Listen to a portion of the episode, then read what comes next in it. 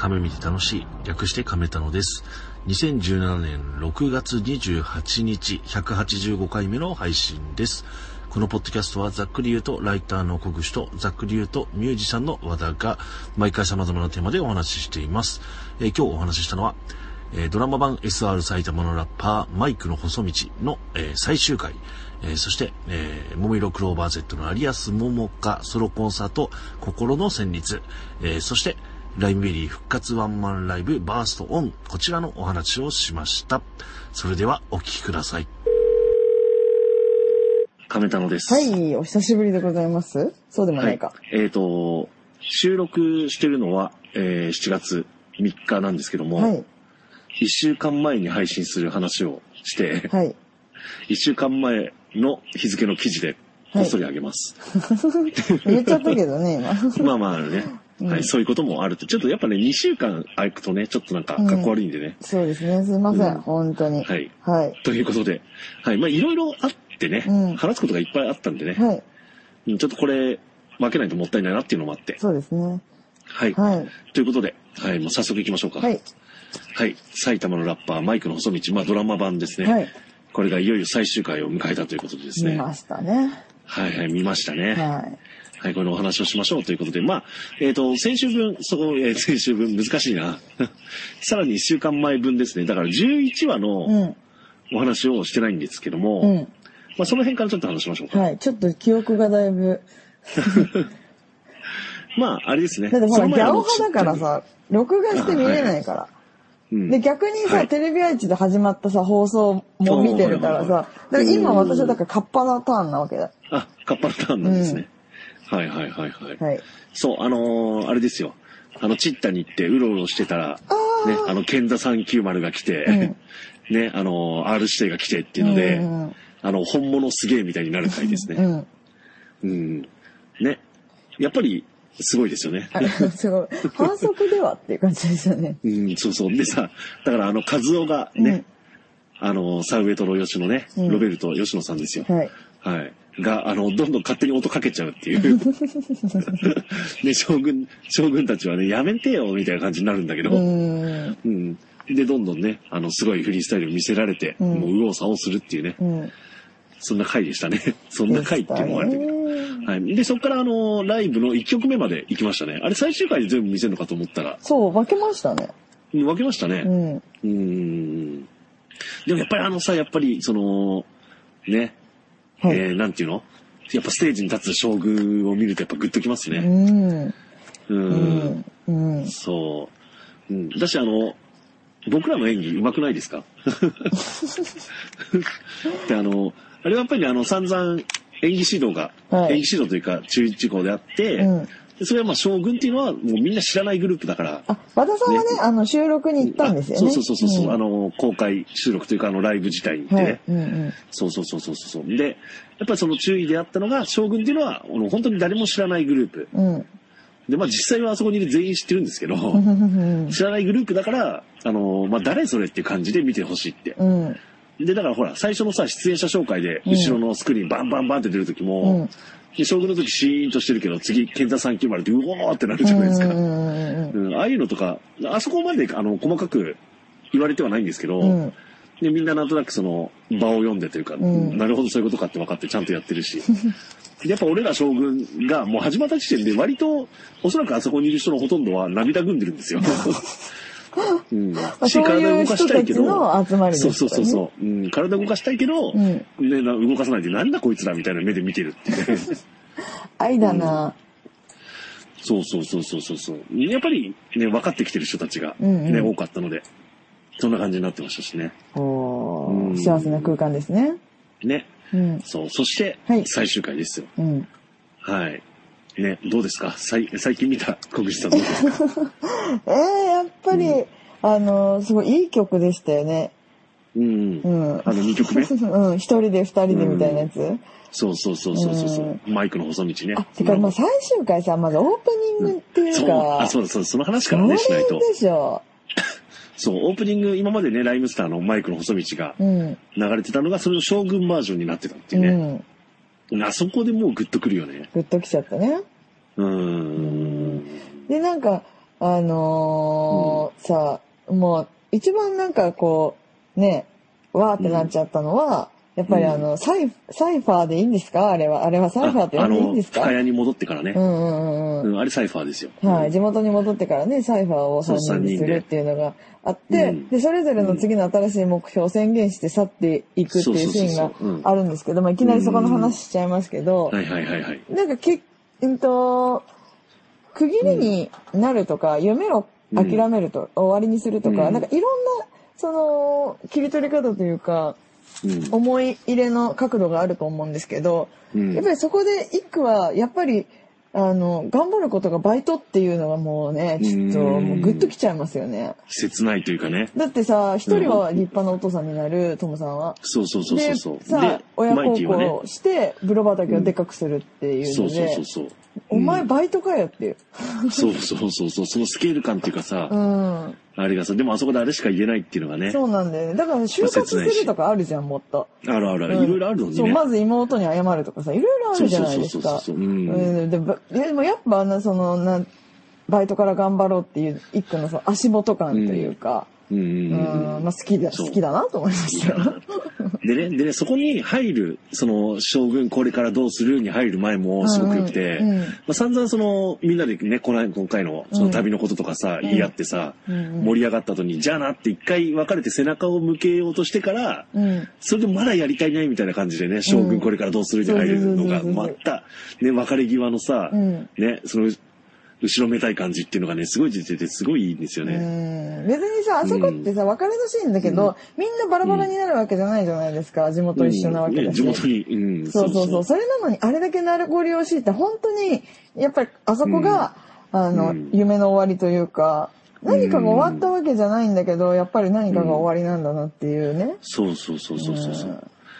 で、エンドロール後にね、付け足されたというかね、ご褒美のシーンですよ。みひろちゃんだっけ？そう、みひろが、だからワンのヒロインですよね。が、まあ、たまたますれ違ってっていうところで、またワンと同じようなね、やりとりがあって。で、あれすごいもうさ、いいですよね。でも、そのみひろちゃんは基本的に興味がないから、ね、つけんとしてんだけども、ね、最後にね、まだヒップホップやってたんだって言ってさ、ね、やるじゃんっていうのね。やるじゃんがすごいいいよね。いいね。なんかかっこいいじゃんとかさ、見直したよとかじゃないんだよね。やるじゃんってさ、すごい絶妙なラインじゃない？そう、褒めてはいるけど、ね、そんなにその絶賛してるとかさ、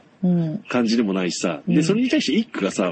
またさ、そのさ、まあ、サングラスしてるからわかんないけど、ちょっと嬉しそうな顔するっていうね。それもほんのちょっとなんだよね。で、なんかさ、やるぞみたいになるじゃないですか。そう。い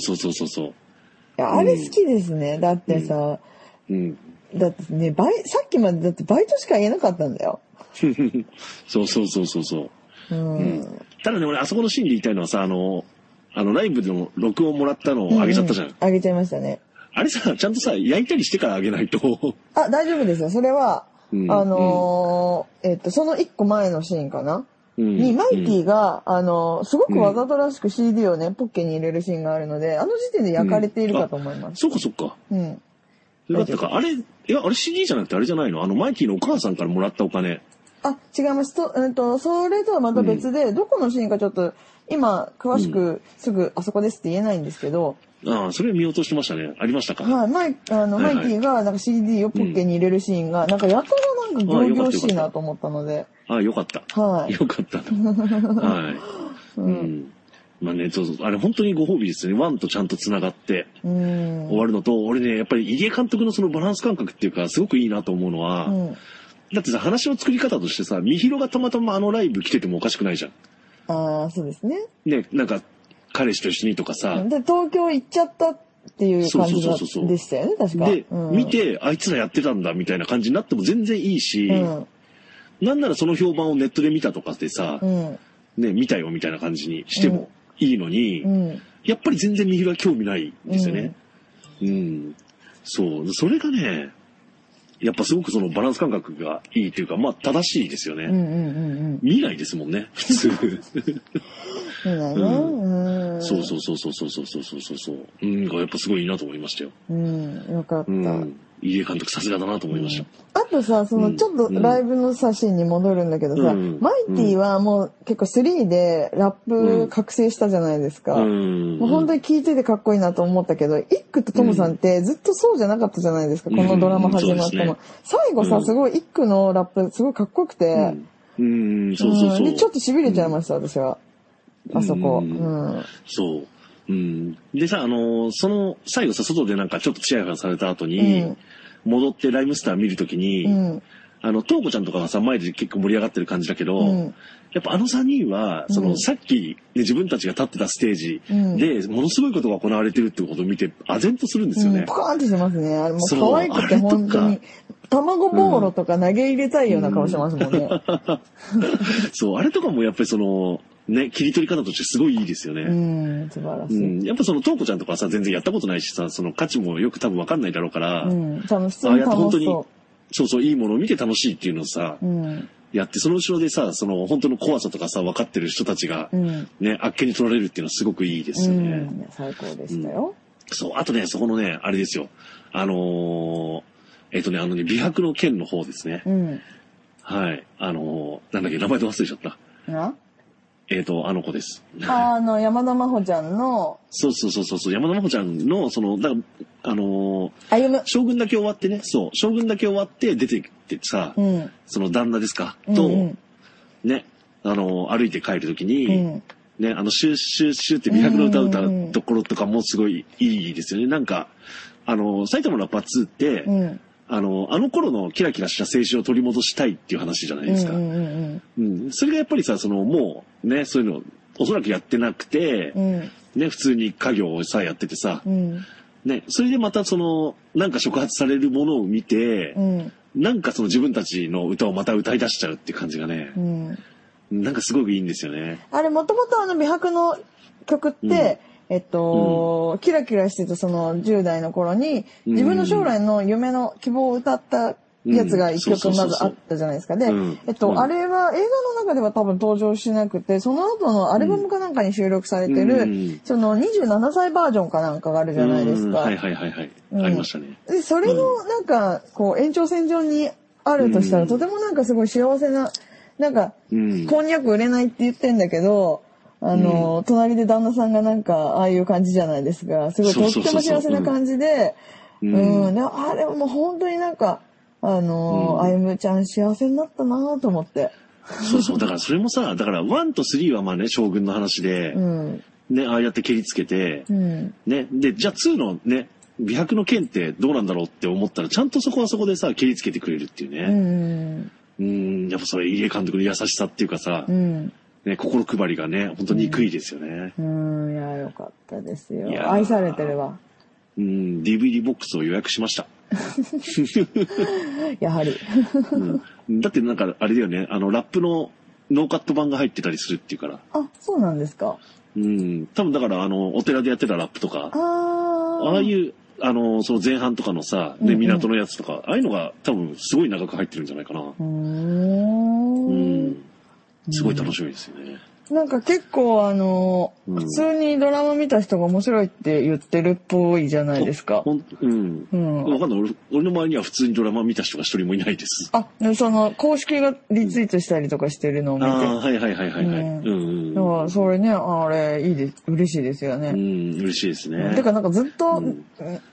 見てきたってほど私はそんなに真剣に追ってたわけじゃないけど、やっぱ嬉しいですよね。なんか見てきてよかったなって感じするし。そう、俺の友達もね、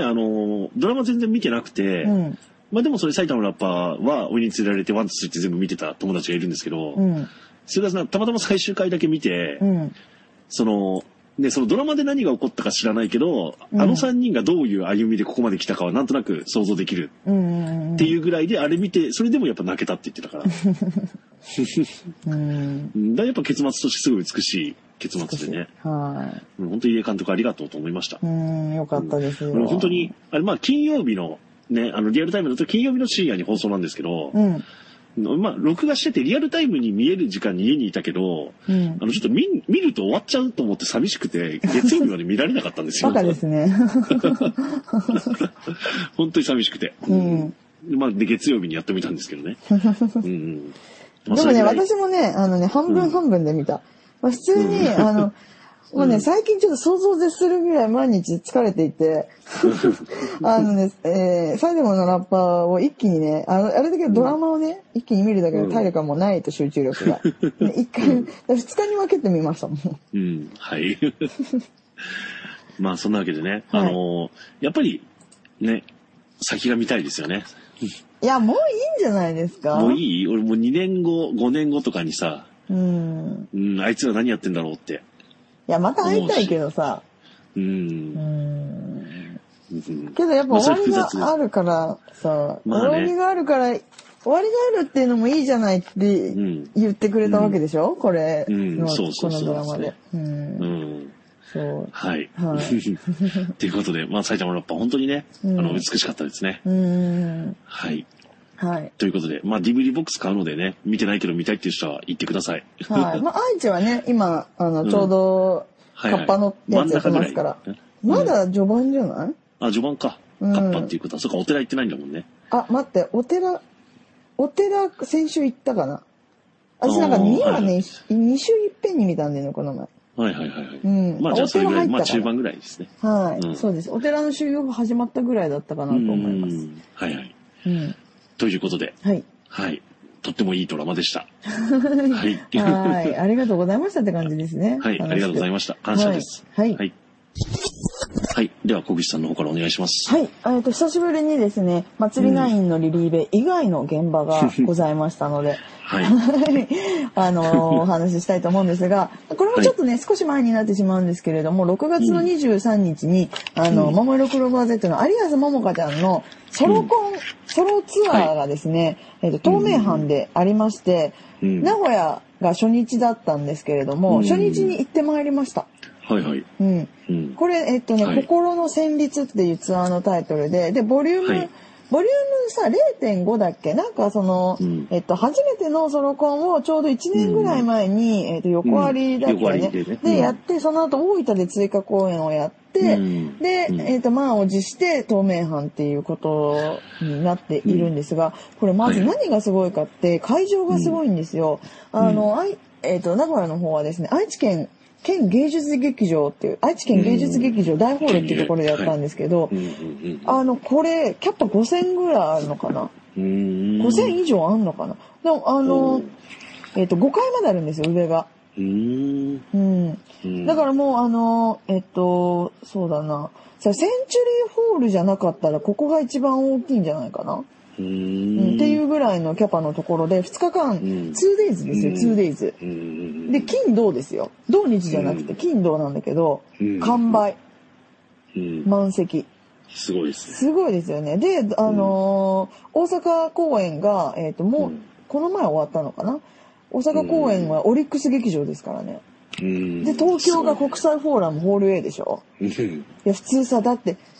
さそこそこの規模のアイドルが来ても権限埋まんないよ。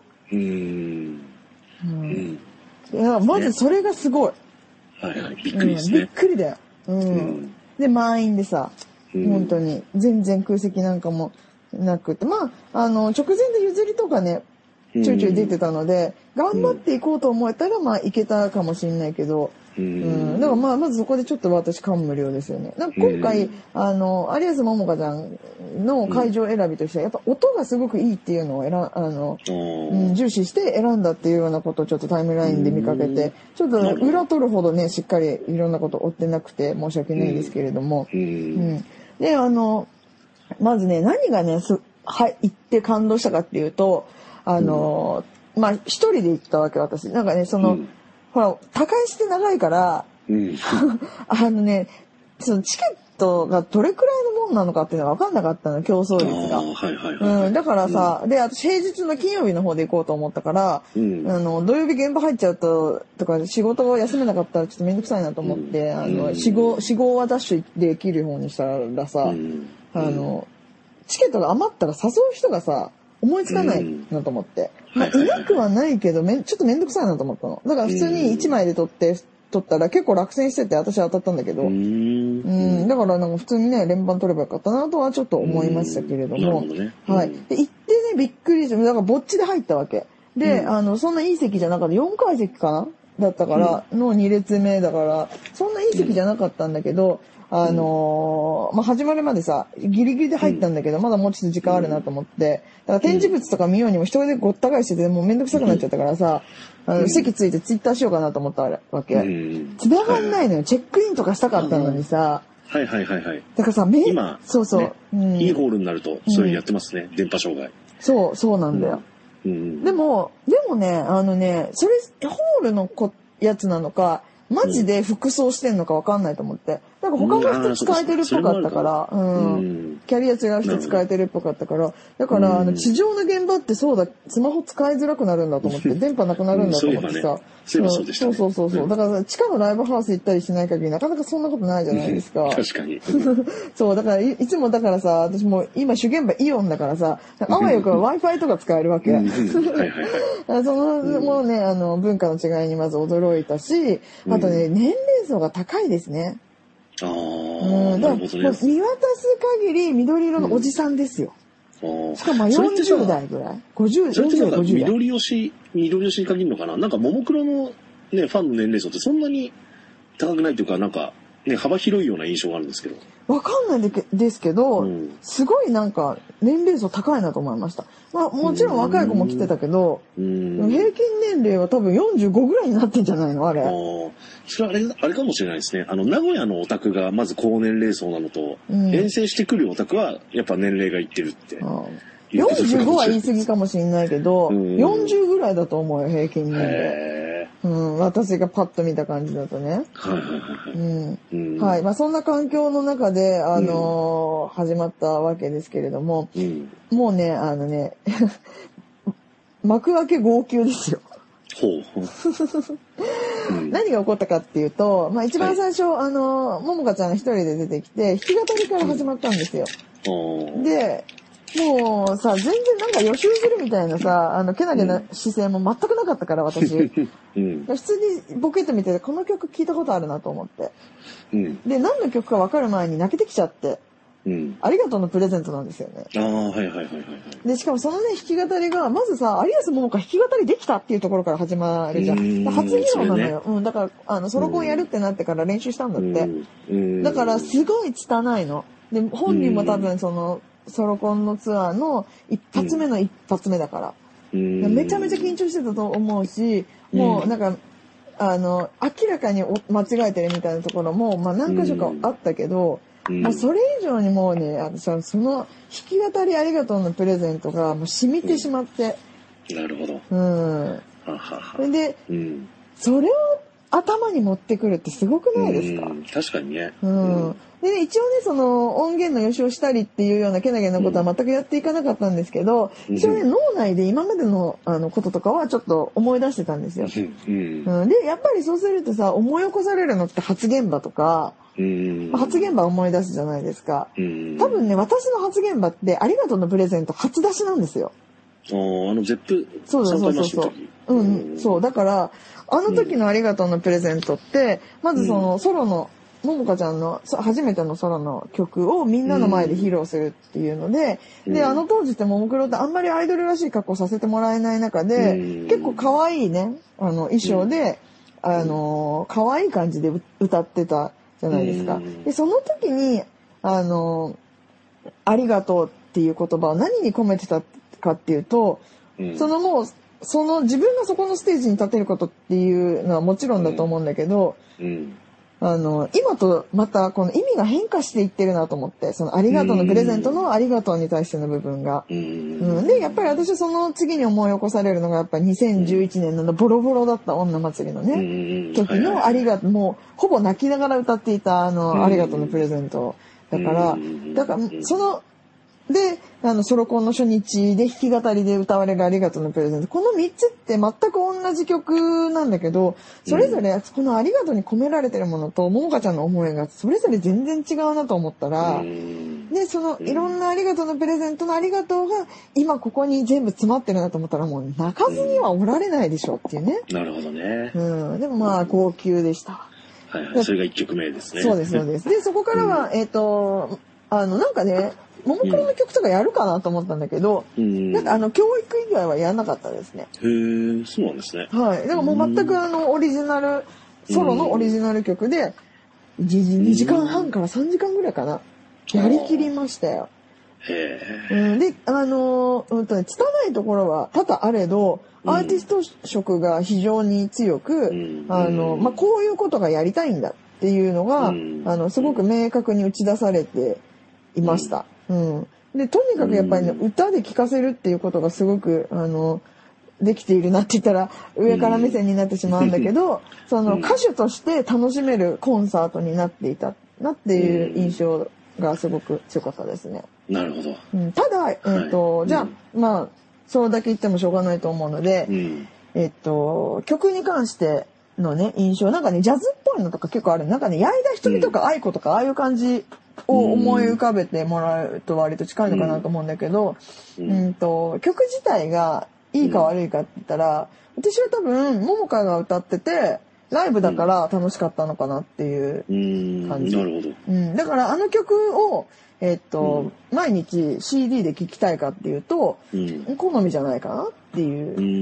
う。なるほど。そうそうそうそう。でね、ももかちゃんが作詞作曲した曲が2曲あったのよ。ちょっとなんで曲か忘れちゃったんだけど、色鉛筆っていう曲ともう1曲あったのよ。で、それがまあ、やっぱりさ、ももかちゃんアイドルだから今までの生き様っていうのをある程度私たちも知ってるわけじゃないですか。だからそれとその子が作詞作曲したっていうことで土壌に何があるかっていうのが分かる分、やっぱ歌詞見てるだけでこうグッとくるものがあったし、なんか作詞作曲をするっていうことって本当に自分の一番声や思いや器の全てに合ったものを作るっていうことが自分で作詞作曲した曲を歌うってことなんだなって思うぐらい、どの曲よりも一番心に響く歌声だったなと思いました。なるほどね。でね、最後これ極めつけなんですけれども、アンコールがありました。はい。はい。でアンコールなんですけど、まあなんか2,3 曲歌うのかなと思ってアンコール始まったんですけど、そしたら、本編で一番最後に歌った曲をもう一回歌い出したんですよ。で、その時にリアルタイムで撮ってた映像を流しながら、スクリーンが2つあって、1個は今の、なうなももかちゃん映ってて、で、もう一つはさっきのももかちゃん映ってるわけ。さっきその曲を歌ってたももかちゃんがこう映っていて、で、全曲じゃなくって、ワンフレーズ歌ったら、その本編の最後から2番目の曲を歌い出したの。で、ゲネプロみたいなことが行われてるわけですよ。で、私最初は、だから曲のことよく知らないから、あ、これさっき聴いた曲だなと思って聴いてたの。で、ああ、なんかダイジェストみたいなことやってくれんだと思いながら、ふーんと思って見てたら、あれ、これ曲、今やってきたことを逆さまにやっていると思って。っていうことは、最後に来るのは、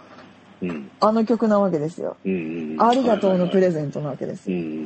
だからそれにその仕掛けに気づいた瞬間に、これ全部戻って最後またありがとうのプレゼントやるんだと思った瞬間に、もうなんか意味がありすぎてで、号泣。だから最初と最後で号泣ですよ。それ仕掛け綺麗ですね。すごい綺麗。で、分かっちゃったらもうあれなんだけど、あっていう、あった思いが。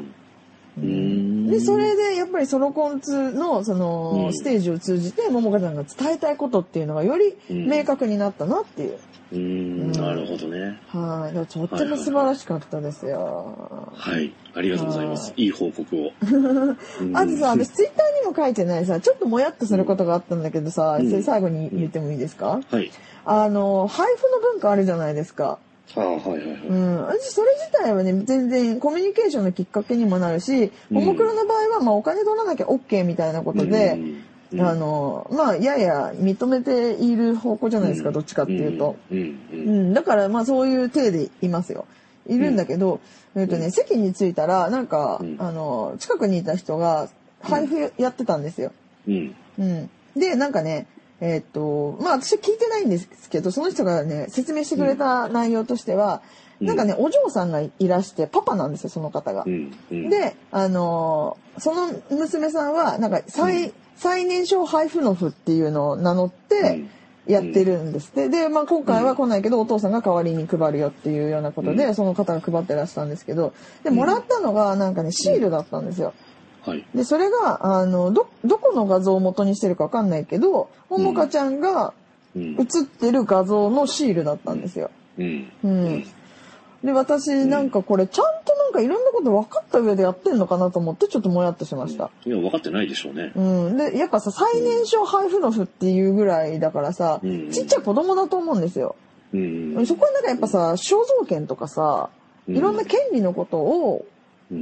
ゃんと分かった上でやった方がいいんじゃないかなっていうのね、改めてちょっともやっと、そう、それだからお父さんが、そう、それをね、お父さんがやってるから余計もやっとしたわけ。うん、そしたら子供がさ、配ってたらさ、うん、ね、まあ注意するしないにするさ、ね、うん、まあね、まあ可愛いな、でも良くないな、ぐらいに済むじゃん。うん、そうそう。お父さんがやってるからね、余計ちょっともやっとしてしまって。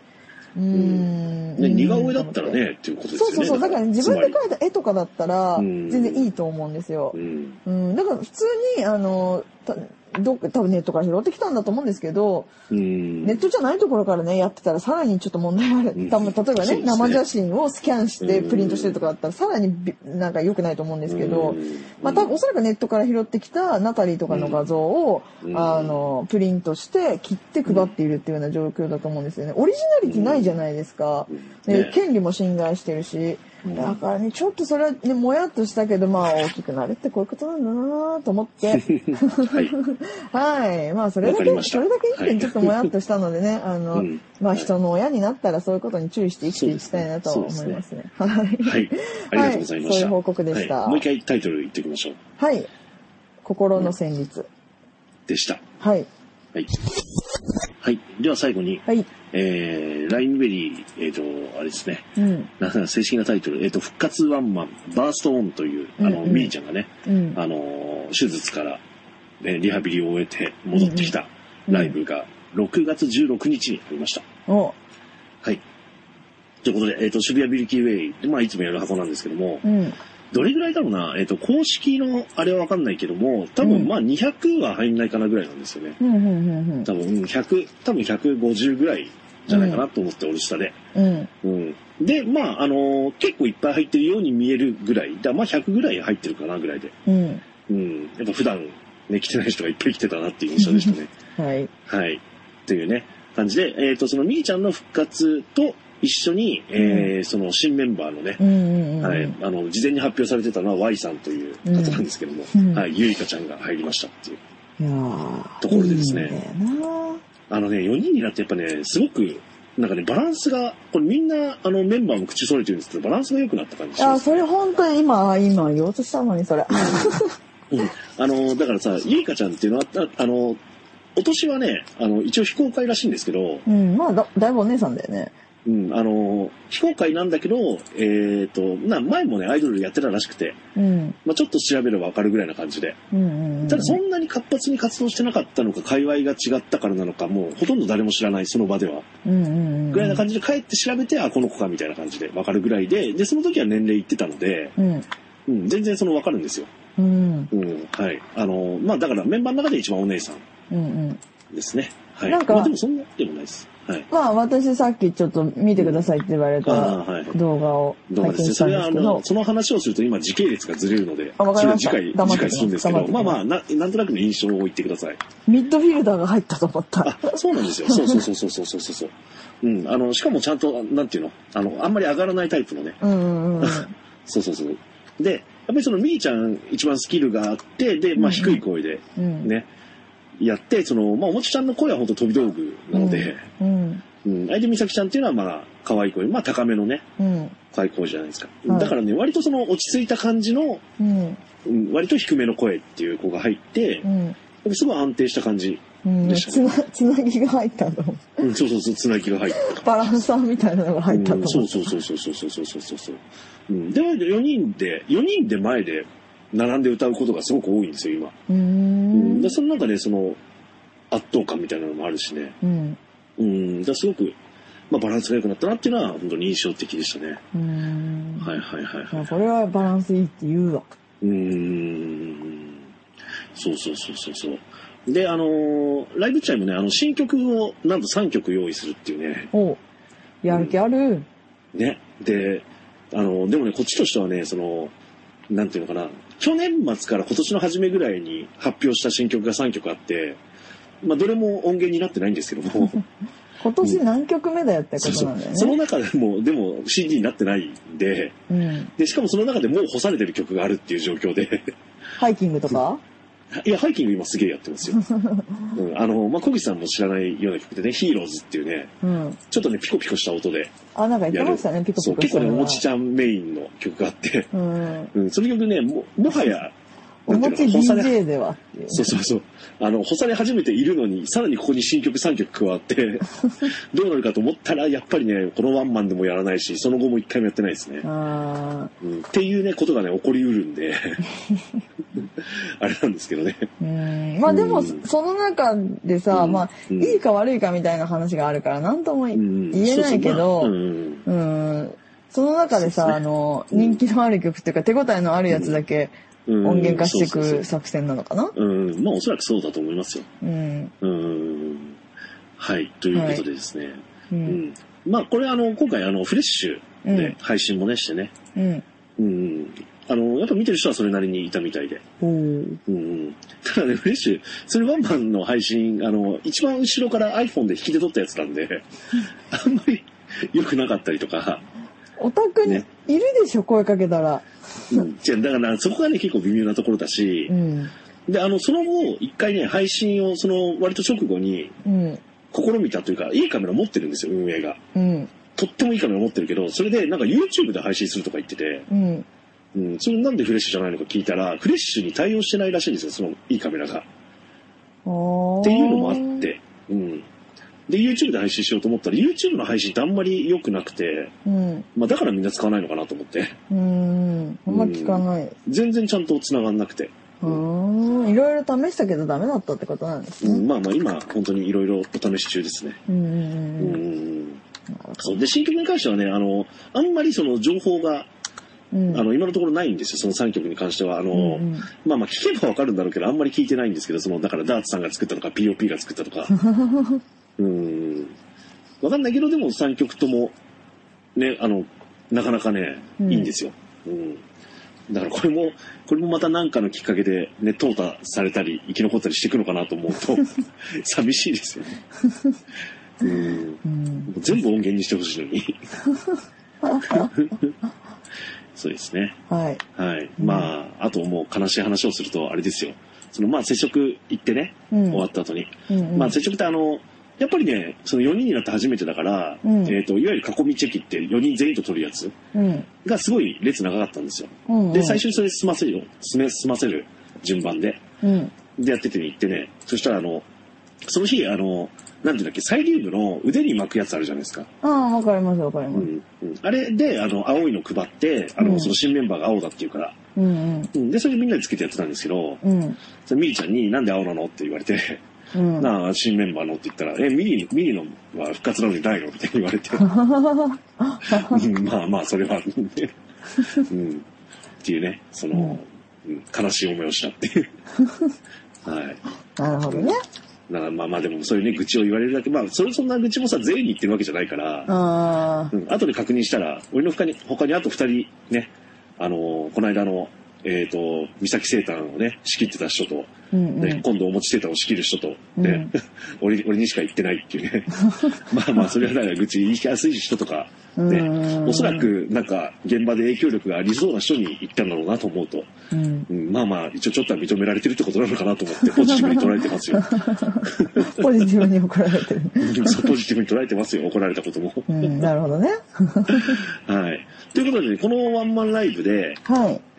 その東京チューインガムPOP のね、はい、あれのその CD リリースが発表されまして、うん、おうおうこれがもうちょっとこれこそなんか、うん、なんて言うんだろうなんでこんなに俺によくしてくれるんだろう案件なんですけどそれはただ単に POP と縁ができただけじゃなくて、それも含めてなんですけど、うん、発売日が7月12日なんですよ。はあ。ってことは、ね、はい、ししんししん湧いた。そうそうね、お店に並ぶの7月11日じゃないですか、うんね、俺の誕生日ですよ、うん、わざわざその日に、ねうん、埼玉のラッパーがずっと好きって言ってる、ねね、俺の POP が作った曲が、うん、CD 化されてね、うん、店に並ぶってなんかよくできた話だなと思って、うん、それをね自分の誕生日プレゼントとして大量に購入するというねそうそうそう話だからねなんかさほら小口さんの話を聞いてるとリリーベ、ねはいうんまあ、リリーベ当然やるんですけども、はいうんうん、なんてぬるいんだろうっていうかいやいう感じがしてしまいますね多分ね、うん、日本で一番過酷だと思うよ私が今言ってるリリーベ今週現場何もあんのと思って、うん、リリーベ、まあ、これからちょっと増えるかもしれないけど、うん、あれですよ 5回ですよはぁ 5回じゃないな5箇所5日間で7回そんなもん 1日で消化するわそうそうそうっていうぐらいしかも平日3現場だぞ今日この間ね4月1日に早速リリーベあったんですけど、うん、次12日とかですから何やってんのその間いやその間ね別に普通の対バンライブとかあるんですよ、